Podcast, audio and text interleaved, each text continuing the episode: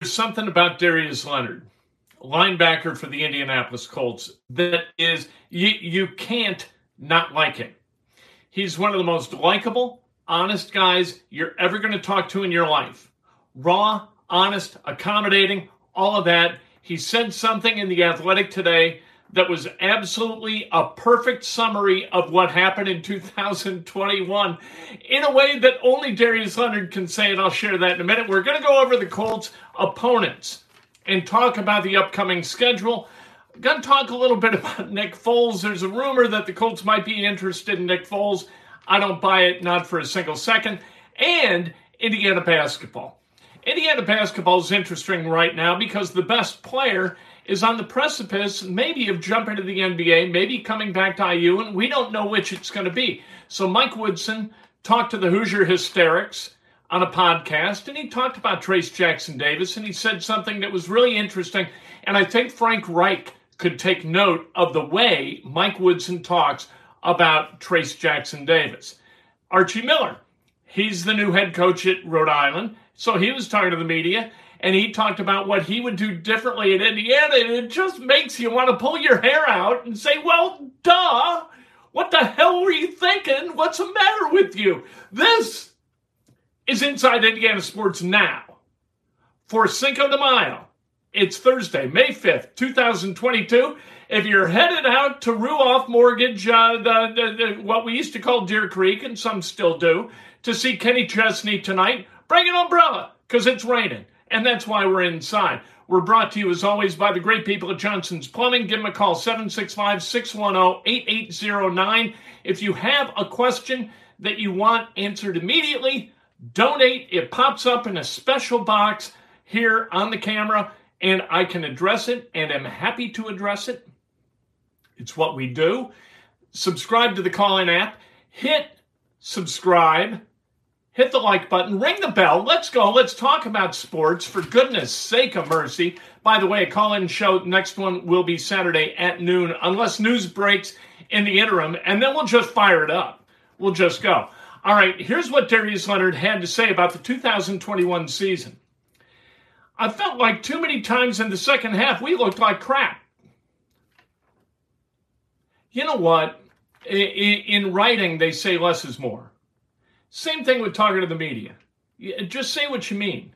And that's what Darius Leonard did. Zach Kiefer's piece in The Athletic, nice. It talks about Darius Leonard and his kind of struggles with, with mental health issues and how he cares about others and others care about him. And it's all very nice and good. But I love that summary of what the defense did in the two thousand twenty-one season. Yeah, a lot of times the defense looked like crap. And frankly, in the fourth quarter, the offense looked like crap. You know how many uh, fourth-quarter comebacks Carson Wentz authored last season? We're not hearing crap all over Carson Wentz again. Zero. None. Not a single one. You can't have that. Nine and eight this past year. Darius Leonard has vowed to himself not to allow that to happen again and basically to stick his foot in some people's asses if it looks like that's going to happen again. He is not going to allow that team to mail it in as they did in Jacksonville. So there you go. I love Darius Leonard. Darius Leonard is one of the most accommodating people in the history of sports media and, and locker room talks. Love Darius Leonard. A wonderful guy. And, and so honest. Gets it. You know, it, just wonderful. We're so lucky to have him here, honestly. Uh, let's talk about the opponents for the Colts and what we think might happen. Look, this schedule, not too tough. You look at the aggregate of the schedule, and you you really, if if the Colts are ranked fourteenth, I went by CBS's power rankings because who cares, right? We could go by E S P N's power rankings or anybody else's power rankings, and it'd all be fine. You know what I mean? This is an academic exercise. This is not predictive. I'm not saying that the Colts are going to be eleven and six, but they play eleven teams that are ranked beneath them. They play six that are ranked higher than them. You want to turn that into eleven and six, be my guest. Uh, they play home games, obviously home and road, against all the A F C South teams, the Titans, the Texans, the Jaguars. Titans ranked sixteenth, uh, Jaguars ranked twenty-sixth, Texans thirty-first. So among the easier divisions in the N F L, home games against the Chiefs and the great Patrick Mahomes, the Chargers, who are ranked seventh, the Commanders ranked thirteenth with Carson Wentz at Lucas Oil Stadium. Would it not be beautiful? We're going to find out what the N F L schedules are a week from tonight, eight o'clock on E S P N two and the N F L Network, if you get that. Not a lot of clearance. If you stream, you probably don't get it. How much fun would it be to have the opener at Lucas Oil Stadium against the Washington Commanders and Carson Wentz? How much fun would that night be? That would be awesome. They're not going to do that. It's too on the money. You know, this in the N C double A tournament where they try to get the, the sexy matchups. They're not doing that. They're above that kind of rigmarole. They don't need it on opening week. You know what I mean? So they're going to, like week eight, week ten, something like that. The Colts are going to host the uh, the Commanders, and it's going to be all kinds of fun. The Eagles, ranked eleventh. Nick Sirianni coming home. At least for a brief time, this was his home. And the Steelers come calling, which means obnoxious Steeler fans are going to be everywhere in downtown Indianapolis. Watch out. Watch your wallets. The people from Pittsburgh come to town, and by God, the crap happens. All no, people from Pittsburgh are nice. Now they'll hit you. They are not afraid of a fracas. You know what I mean? If you give a guy a shoulder in a Pittsburgh bar, you're going to get punched, maybe in the back of the head. That's the way they roll. Now on the road, you got the Broncos, ranked eighth somehow. We don't even know what Russell Wilson is going to look like in a Broncos uh, jersey. Raiders seventeenth, Patriots eighteenth, Giants twenty-fifth, Cowboys twelfth, Vikings twentieth. I can deal with that schedule. That schedule's all right. If you combine all the rankings of all seventeen games and then divide by seventeen, you get an average of seventeen point seven. So, you know, just south of the meridian for even Steven in terms of rankings. Uh, the Colts, I'm not saying that they're going to have their way with this schedule. We have no idea what the Colts are going to look like, for God's sake. Colts could be really, really good. They look like they're going to be better, but we don't know what camp's going to be like. We don't know what they're going to look like breaking camp. We don't know who's going to get injured between now and then. You saw it last year. Carson Wentz had that foot injury that went un- undiagnosed since high school, and he missed almost all of camp. That was day two of camp. That happened. Then Quentin Nelson has almost the same exact injury. You had Eric Fisher coming off a torn Achilles, had no idea whether he was going to be able to play. He played. Huh. Okay. Yeah, he was on the field. You had Darius Leonard with his ankle. He says the ankle feels better this year than it did last year at this time. But what does that mean? You got uh, Stephon Gilmore, who is thirty-two years old. You've got T Y. Hilton. We don't even know whether he's going to be part of the deal. T Y. Hilton, I had a comment today on the channel. I love the comments on the channel. It's all kinds of fun. That's fun for me. Answering the comments is just great. Um, and people, like people, don't you have time? What else do you do? You know what? I really enjoy answering the comments. It, it makes it worthwhile to do this. At any rate, talking about T Y. Hilton, there's a great quote from Moneyball. Moneyball, a wonderfully written movie with so many good lines and so many good quotes. Aaron Sorkin, just a wonderful writer, wrote that movie. And here's what he had a scout say about the end of the line for a professional athlete. We're all told at some point in time, we can no longer play the children's game. We just don't know when that's going to be. For some of us, we're told at eighteen. Some of us are told at forty, but we're all told. Yep. And and we're generally, we don't tell ourselves that, right? We think that we can go out and play again like we did. And sometimes we're right. This is what is really screwed up about the aging process. For those of you who haven't gone through it, your skills don't erode like this. It's not a straight line into the grave. It goes like this. So you might wind up on a Tuesday and feel like absolute crap and you can't do anything right physically. And then on Wednesday, it's like you're twenty-five again. And then on Thursday, you feel like you're sixty. And then on Friday, you feel like you're twenty-five again. And it's just not fair. It's not a straight line. It's a jiggy-jaggedy line. There are fits and bursts. And every once in a while, you feel magnificent. Like, oh, I can do this. And then the next day, you feel like you can't do a damn thing. And it's really unfair. And that's what T Y. Hilton's going through. He had Sundays last year, like that Sunday against the Texans, four catches, like eighty yards. Nice day for T Y. Hilton, where good stuff happened. He felt great. And then it went away. And he didn't know, like, well, uh, what what's happened. And now it's May, May the fifth. And in May, football players feel great. T Y. Hilton feels like he can go again. And what's going to happen if he goes again is he's going to have Tuesdays and Thursdays and occasional Sundays where he feels like he is superhuman, like he was when he was twenty-five, twenty-six, twenty-seven. And then he's going to have days where he just can't function and his body betrays him. And that's the way life works. And it's not fair. It's terrible. And that is what's going on and will go on with T Y. Hilton if he comes back. We're all told, can't play the children's game anymore.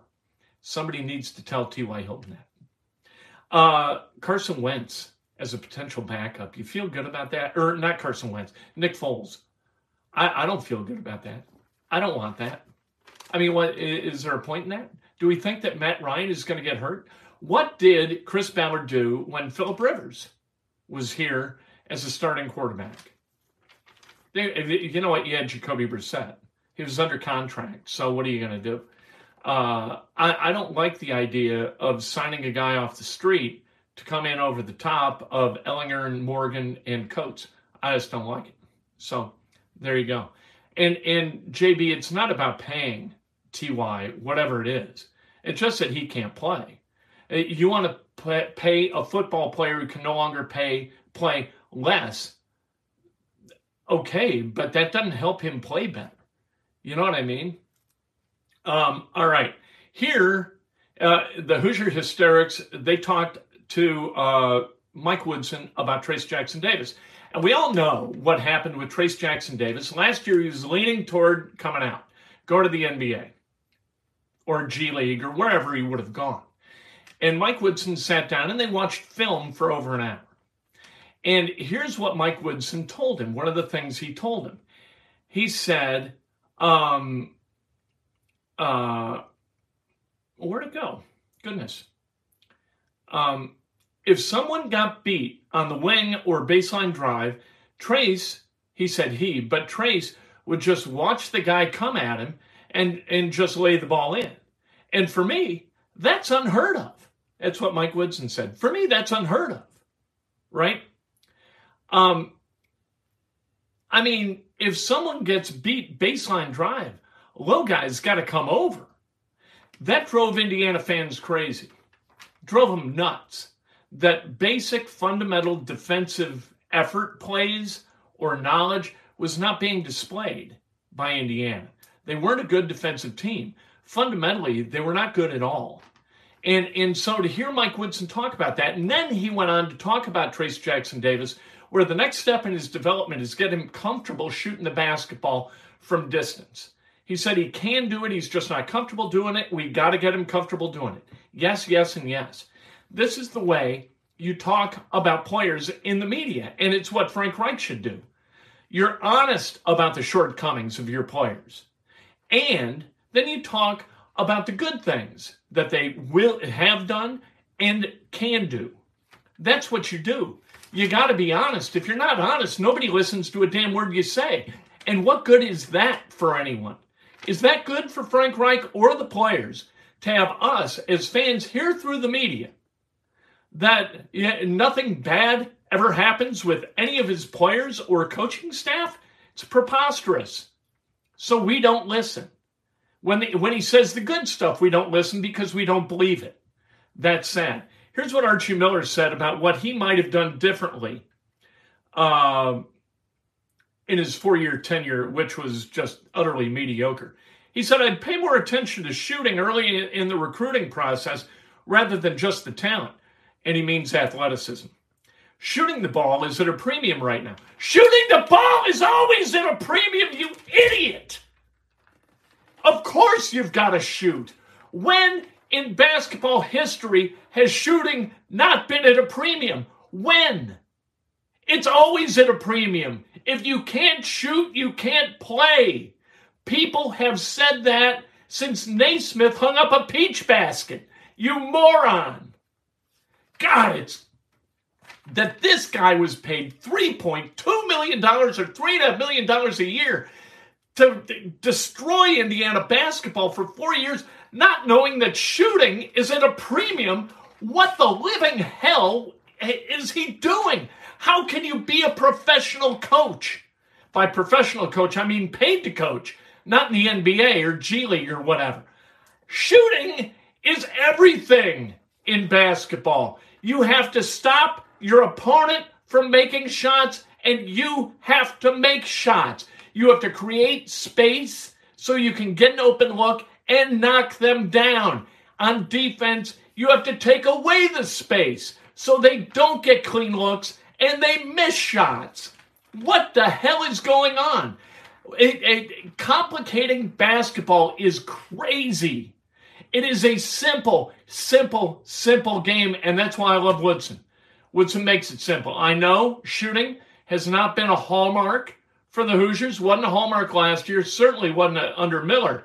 But my God, it's great to have a guy who teaches fundamental basketball correctly, and it's great to have a guy gone who didn't realize that shooting's important. What are you doing? It's ridiculous. Indiana did nothing good under Miller. They weren't great defensively. They weren't great offensively. They weren't great shooting. They didn't take good care of the basketball. Indiana under Woodson, they could take care of the ball a little bit better. They could shoot it a little bit better. They defend really, really well. I'll settle for Mike Woodson right now. Have a great night. Enjoy the rest of your uh, Cinco de Mayo. Again, if you're going out to see, uh, you know, our, our friend, Yeah, the, the great country artist, Kenny Chesney. Enjoy yourself. Try to stay dry and stay safe. And and have a great, you know what, make the weekend start. Today it's Thursday. Let's live like we're twenty. And we're down in Bloomington. You know what, the weekend down there starts on Tuesday now. That's crazy.